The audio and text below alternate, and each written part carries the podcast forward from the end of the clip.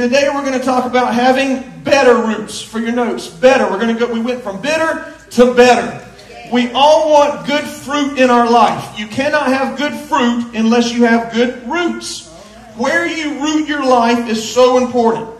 If you root yourself in the stock market, if that's the thing that you read every day, if that's where your money's at to the point where it consumes your mind, that will affect every area of your life. There's nothing wrong with having investments in the stock market, but if that's your roots, if that's everything to you, then if it's up, you're in a good mood and you're treating your family good. If it's down, you're in a bad mood, you're stressed out, you're not sleeping. If your roots are in a person other than Jesus, and that person says, I want you to lose weight, well, you feel insecure and you lose weight for them.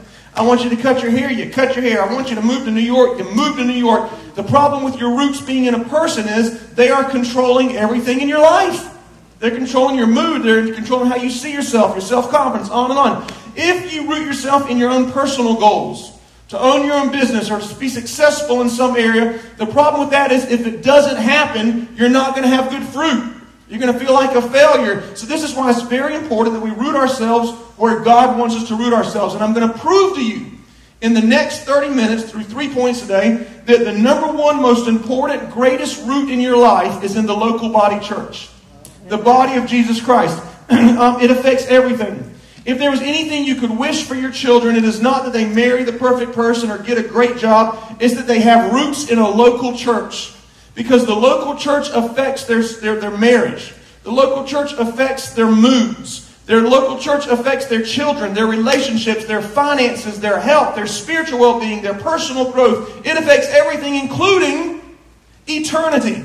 You'll get to heaven through the grace of God, but the rewards you get that last forever and ever and ever as soon as you get to heaven is based on your life on earth.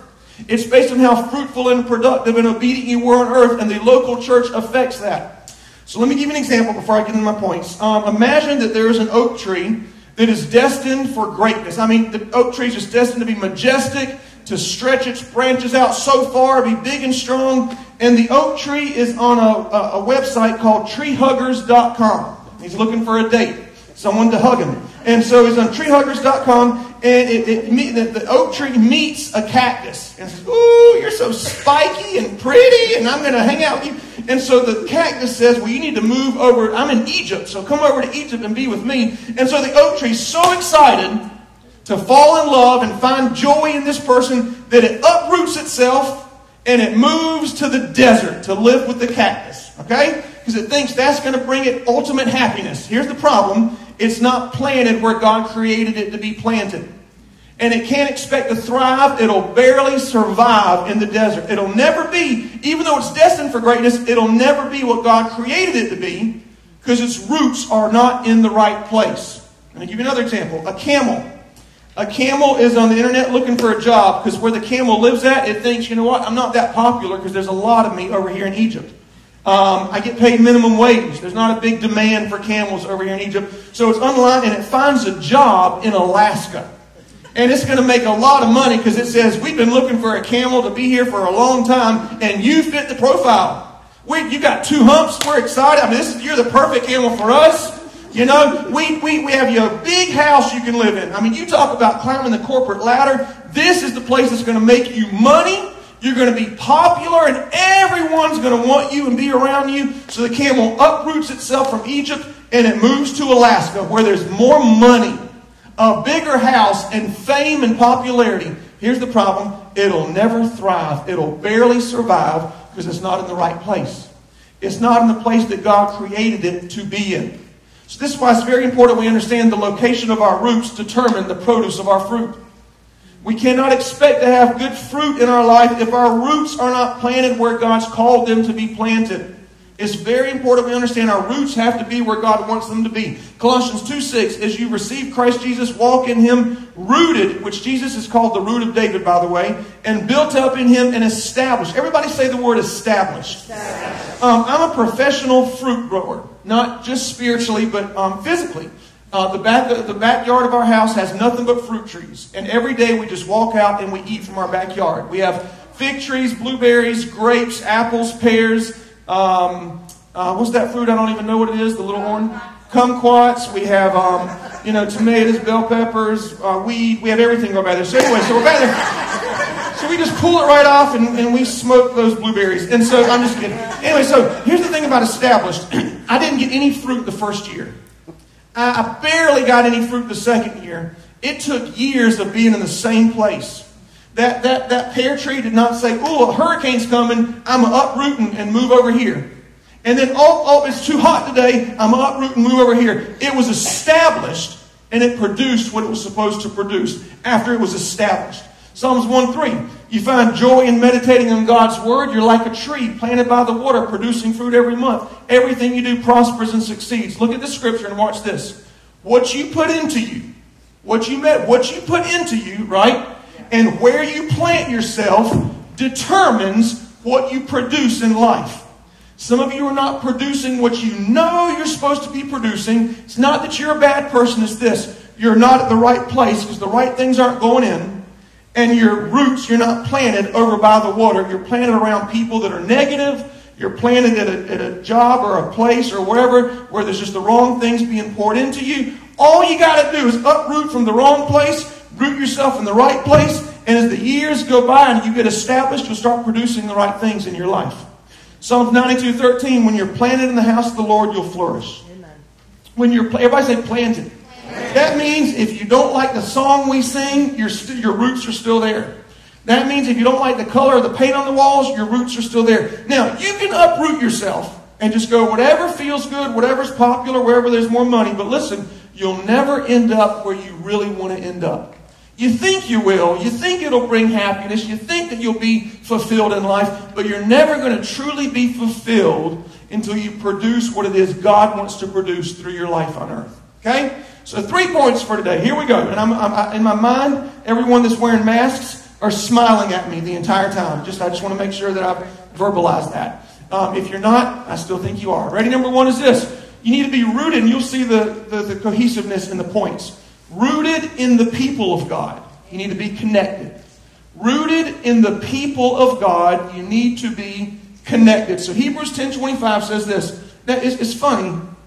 People say that, you know, the, the commandments are for the Old Testament. The commandments are under the law. Listen, there's so many more than 10 commandments in the Bible, and there's some in the New Testament.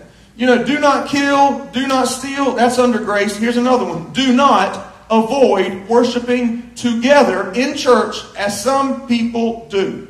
The word together is about 400 times in the New Testament. Most of the time it's referring to members of churches, Church of Ephesus, Church of Corinth, and it's talking about pray together, work together, serve together, eat together. That's my favorite one. Uh, worship together, study together. It's all about together. You may be able to accomplish what you want to accomplish in your life all by yourself. But you'll never be able to accomplish what God wants you to accomplish all by yourself. It takes the camaraderie of faith filled people to be in your life for you to do everything God's called you to do. Um, I was studying redwood trees a while. They're my favorite trees. I've never seen one live. It's my bucket list to see a redwood tree. They're so big you can drive a train through them. Um, and they're only found in Washington State and Oregon. They're, you know, over there in the United States, the, the western side.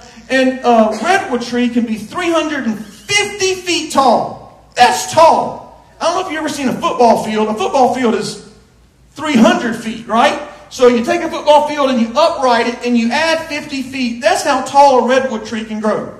They can live up to a thousand years old. That's almost as old as Bob. I mean, they can be that old.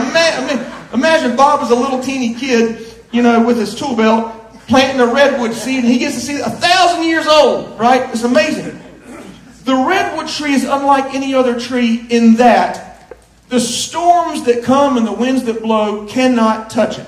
They can't even move it. The pests that would normally destroy trees, they can't do anything to a redwood tree. It's not because their roots are so deep. In fact, their roots are only six feet under the ground. Imagine seeing six feet deep roots on a 350 foot tall tree. The diameter of the redwood tree roots are one inch in diameter. Crazy, right? So, how in the world do these magnificent trees, as big, as old as they are, how are they not phased by the winds, by the pests, by the, the hurricanes? How are they not touched? Here's how. Underneath the ground, even though their roots are only six feet deep and an inch in diameter, They spread out to the left and to the right, hundreds of feet per tree. And in that forest, you'll never find one redwood tree by itself. It is always surrounded by other redwood trees, and under the ground, their roots go out so far that they intertwine with each other and they connect with each other. And when the storms come, the storm thinks, man, I'm going to blow you down. And that redwood tree says, you can't touch me because it's not just me that's here. Underneath the ground, you'll see we're all connected to each other.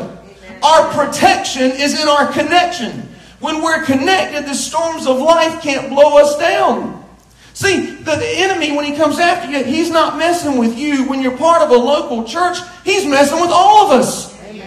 He tries to put depression on you. Guess what? You're not fighting that alone. You got prayer partners, worship leaders, elders, teachers. You got people that can get you through it.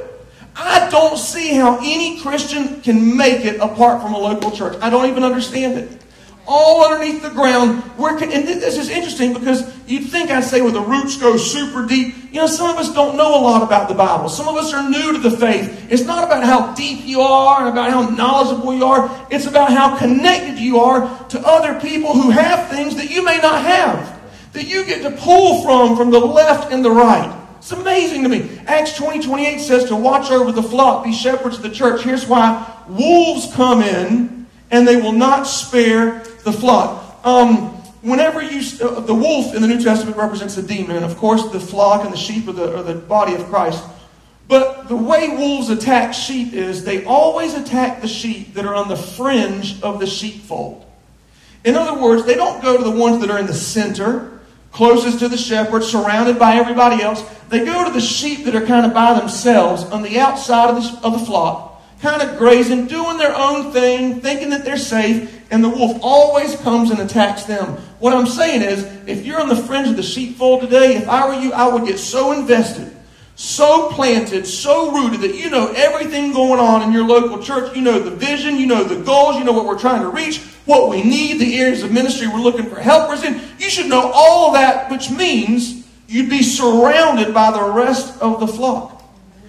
Can a person be a Christian but not be connected to a local church? Is it, is it biblical? Is it possible for a Christian to be a Christian but not be connected to a local church? Let's look at some scriptures. Ephesians 4.16 From Christ, the whole body, the church and all its parts in the Amplified, is closely joined and held together.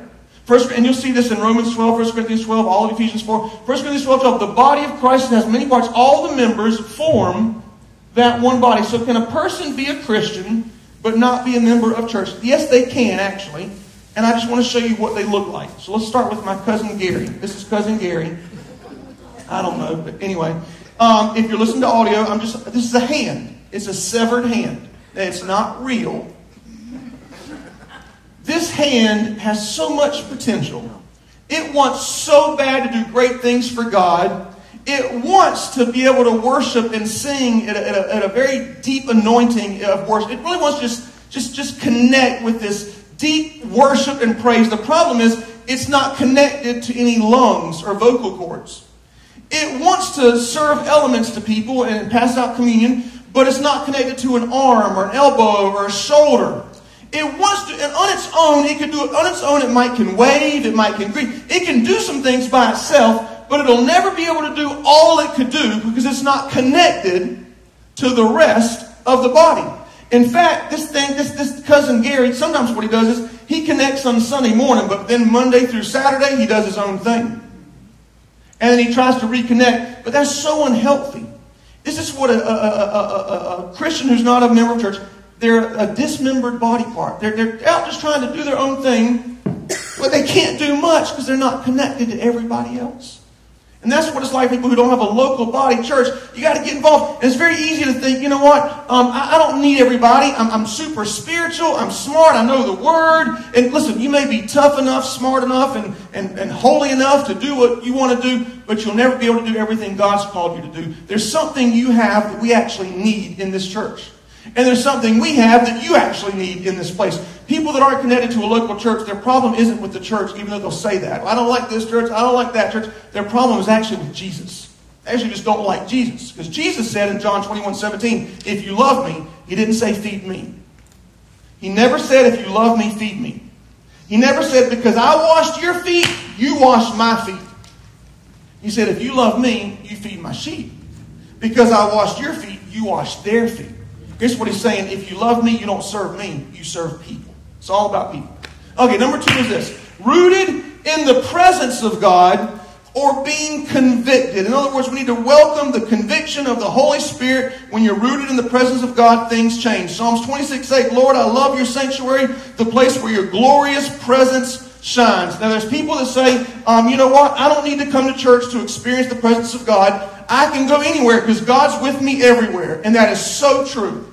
God is with you everywhere. That's called the omnipresence of God. Omnipresence of God means that God is everywhere.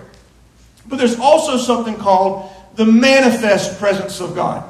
The manifest presence of God is when God makes himself known or does something that only God can do. Omni everywhere, manifest, he does something. He moves, he heals, he delivers, he protects, he speaks, okay? I'm going to read you a scripture and you're going to shout out if you really want to I, I really want you to shout. You're going to shout out omni or manifest, okay? And you need to make sure you get it right or you're going to feel dumb. Okay, here we go. Psalms 139, 7. David said, Where can I hide from your presence? Everywhere I go, that's where you're at. What is that? Omni. Omni. Good job. A plus so far. Okay, I'm not great on the curve. Exodus 33, 15. Moses said, If your presence doesn't go with us, don't you send me away from here. Don't you send me there unless your presence is there. Omni or manifest? Manifest. manifest. Why would he be worried that he's going to go somewhere God's not at if he was talking about the omni, but he's talking manifest? Everybody understand right? Let me give you an example. If um, I said today in our service, there's a billionaire who's in our church service today. If I said that, and the billionaire's here, that would be considered I mean, He's here, he's here in our midst. He's here with us. He's here. But if that billionaire stood up and said, I'm going to pay for the entire family life center, the whole thing, and put a check in the box, he would be manifesting himself by doing something that only a multi billionaire could do. You understand? Let's just take a second and just see if there's a multi billionaire in our service today that wants to manifest himself. Or herself? okay, maybe it's not. Okay, anyway, so, okay, let's continue. So, the Bible says in 1 Corinthians 12, watch this. The manifestation of the Spirit, right? This after Jesus already ascended in heaven, is given. Wait a minute. You're telling me when God wants to do something great, he uses people? Is, wait, are you telling me that God uses the fallible, imperfect, sinful people like me and you to do great things? Isn't that what the whole Bible is about? How God used people? The manifestation is given to the members of the body to one. Now, here's this very important. You realize this. You don't have everything. Understand you don't have it all. Watch this. To one is given wisdom, another faith, another healing, another discernment, another miracles, another prophecy, speaking in tongues, interpretation. Now you're the manifest body of Christ. He's placed in the church apostles, prophets, teachers, miracles, gifts of healing, helping guidance. Okay, watch this. On my own, I have the gift of teaching. I don't need any of you here to have that gift. I can experience, I can, I can get fed by my own teaching. When God uses me to teach, I enjoy it, and none of you need to be here for that. But listen real close. If I want to experience a certain level of healing or faith, I need Mona. If I want to experience discernment, I need Trisha.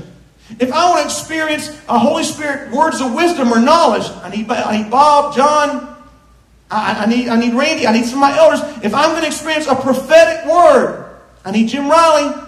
Here's what God's saying the thing that you need, I'm not going to give to you. The thing that you need in your life to be complete, to experience the manifestation of my power, I'm not going to, I'm not going to give it to you. I'm going to give it to somebody else. And you got to go where they're at to receive it. Here's the good news the thing that you have, I need it.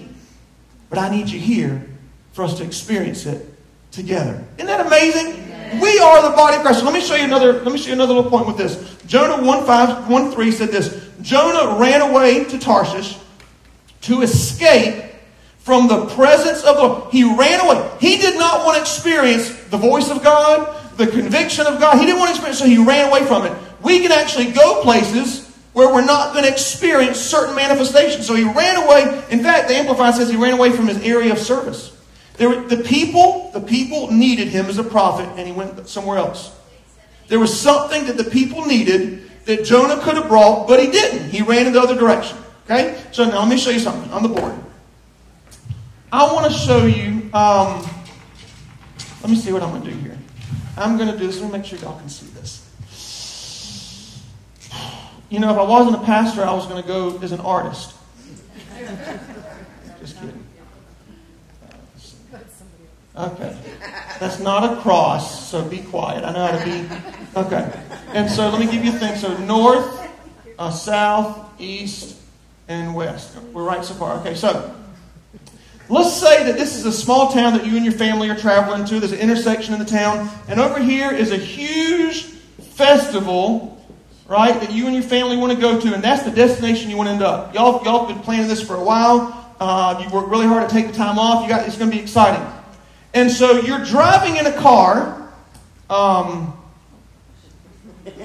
I should have had somebody do this. You know what? How you like that?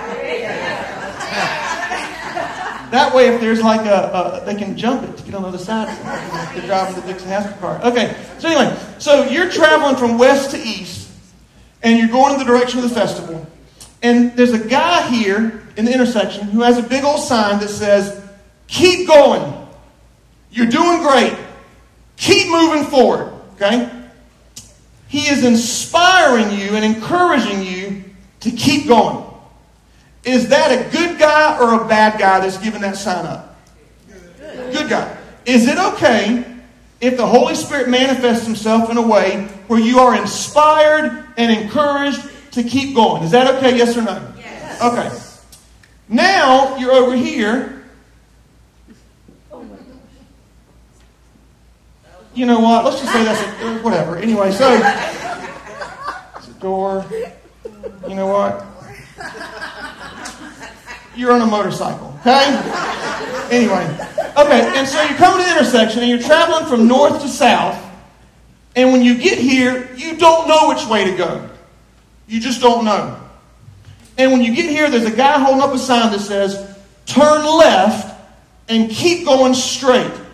Because you don't know which way to go. This person is giving you direction. Is this a good person or a bad person? Good person. Is it okay if the Holy Spirit gives you direction? Yes. Is that okay? Okay, watch this. Now,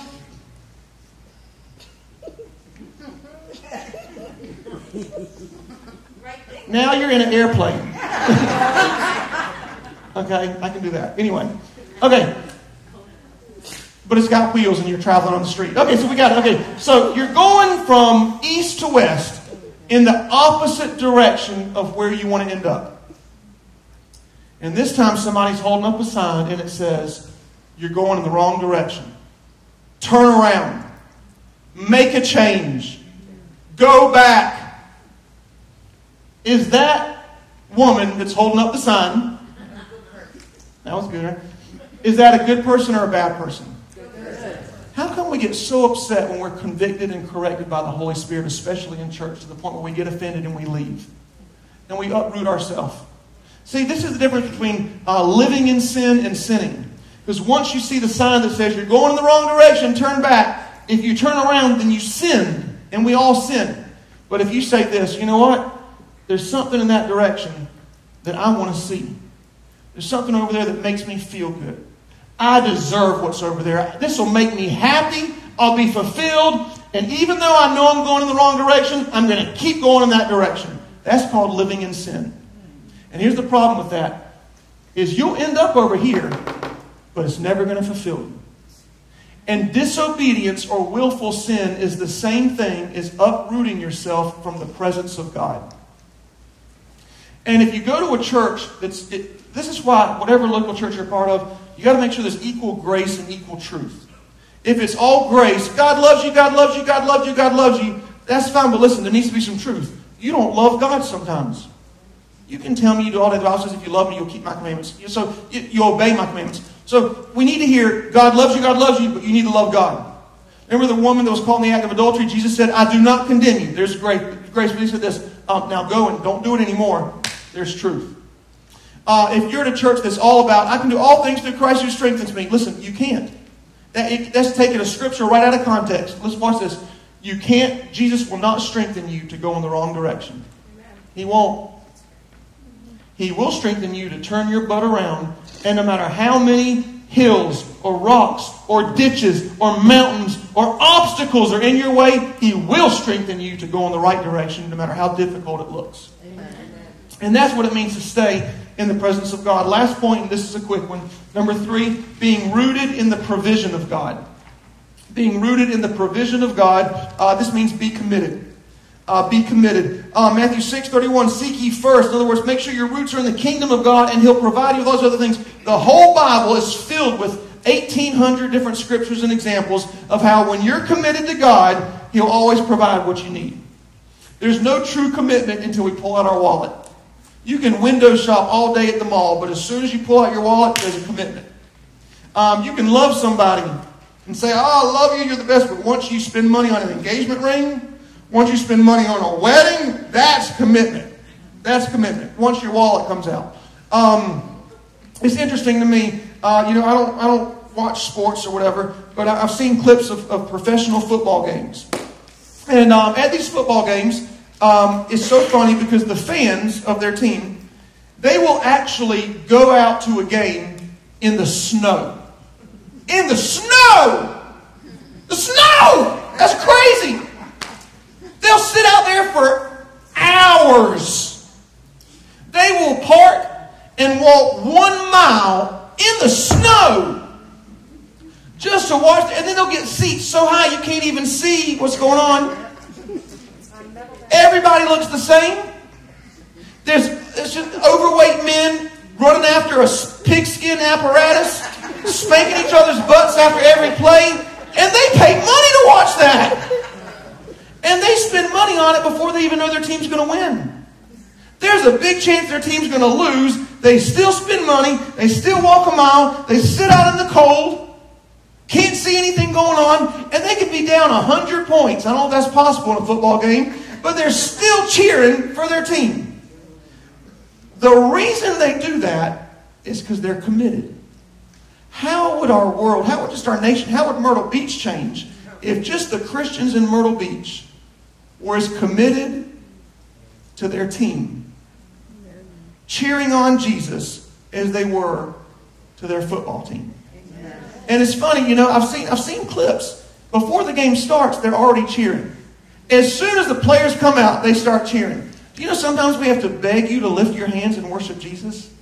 Please, please, just lift your hands. You know, and oh, I had to, I had to park at the other end of the parking lot today. Yeah, let me see you at a Steelers game. Let's see how far you walk. That's the only team I come up with. Ravens. whatever. Is Bears really a team? Yes. Uh, Oh, I thought that was baseball. Whatever. Okay, anyway, so listen. So real quick, there's this big famine in the land and no one's having food. Everybody's starving to death, okay? 1 Kings 17.3, God told Elijah, go to the brook. I've commanded, I've commanded your provision. I've commanded it. How hard is it to find food in a famine? Much less they brought him meat. They brought him meat. Okay, listen. Elijah, God said, hey, go here and here's your provision. Elijah could have said this, you know what? I don't want to go there. In fact, I want to sleep in today. I had a rough week. Things are going on. I'm, I'm going to I'm to stay where I'm at. And God will say, That's fine, Elijah, but your provision is over there. You can stay over here, but your provision's there. What if Elijah gets there and he got some provision? Then after three or four weeks, he says, You know what? I, I just don't like the songs they play over here by the brook. I'm going to go over here to this area where this tree's at. God say, That's fine, but your provision's over there. I would hate to think that God is providing something for me here miracles, healings, a word of wisdom, uh, something I can do, providing something for me to do for somebody else, whatever. My provision's here, but I'm not over there. I'm over here. That'd be really sad. Um, last story, I'll let you go. Years ago, I was pastoring another church at a storefront um, in Socastee. And um, this young girl comes to church, and I'll tell the story from how she tells it. But um, she had a really abusive young adult life. She was beaten many times by her baby's father. Many times. I mean, I'd see her with black eyes and stuff. And um, I begged her to call the police and, and that kind of thing, but she wouldn't do it.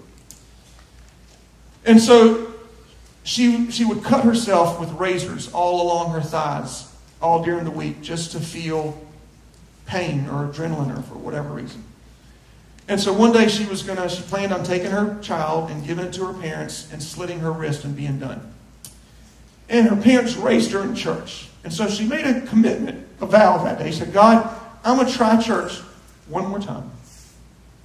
And if I'm, I'm going to use my words now. If you don't manifest yourself in my life, her words, if you don't change something, God, then next week, that's it. I'm done. I'm slitting my wrist and I'm done. So she comes to church, but she doesn't come inside. She's too afraid. She's just been too abused, too fearful. So she sits out in her car the whole service. Now, if church was the building or the property, then that would have been fine. Something would have changed. Nothing changed.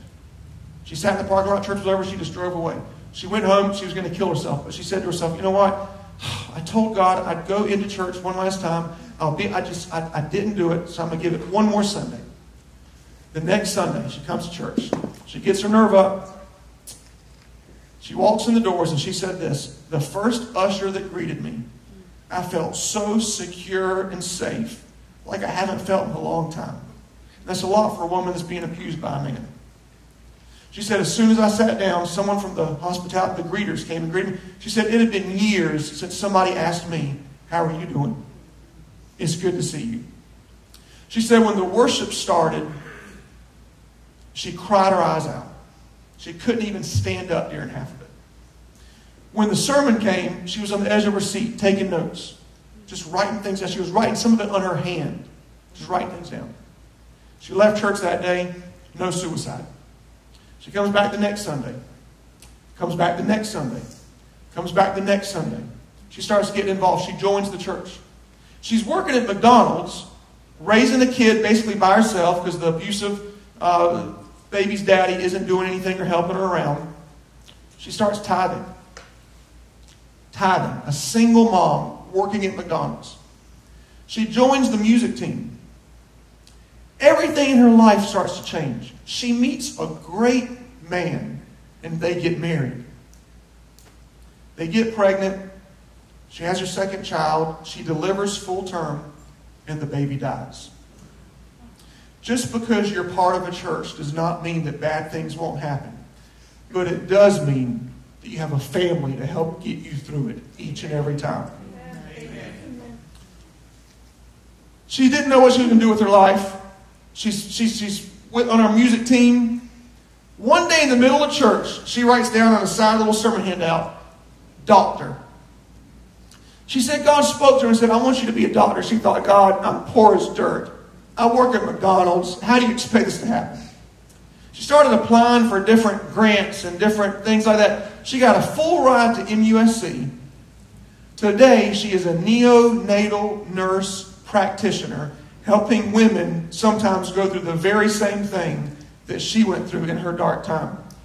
She was so moved by what God did in the local church. I don't recommend this for anybody, but she was so moved by what God did. She got our church logo tattooed on her body. so she would always remember how God moved in her life, how he manifested himself in church. here's my question How come none of that change occurred when she went to Arby's? How come when she called Geico, nothing really major happened in her life? She's been to Starbucks, the mall. She picked her kid up at school one day. Nothing changed. Here's why. It wasn't until she connected to the people of God, was convicted by the manifest presence of God, and became committed to where God provides. That's when everything changed in her life. Amen. And I'm telling you today, if you want better fruit, you got to get better roots and you got to make sure they're planted in the local body church. Amen? Amen? Amen. Man, I finished on time too. Wow.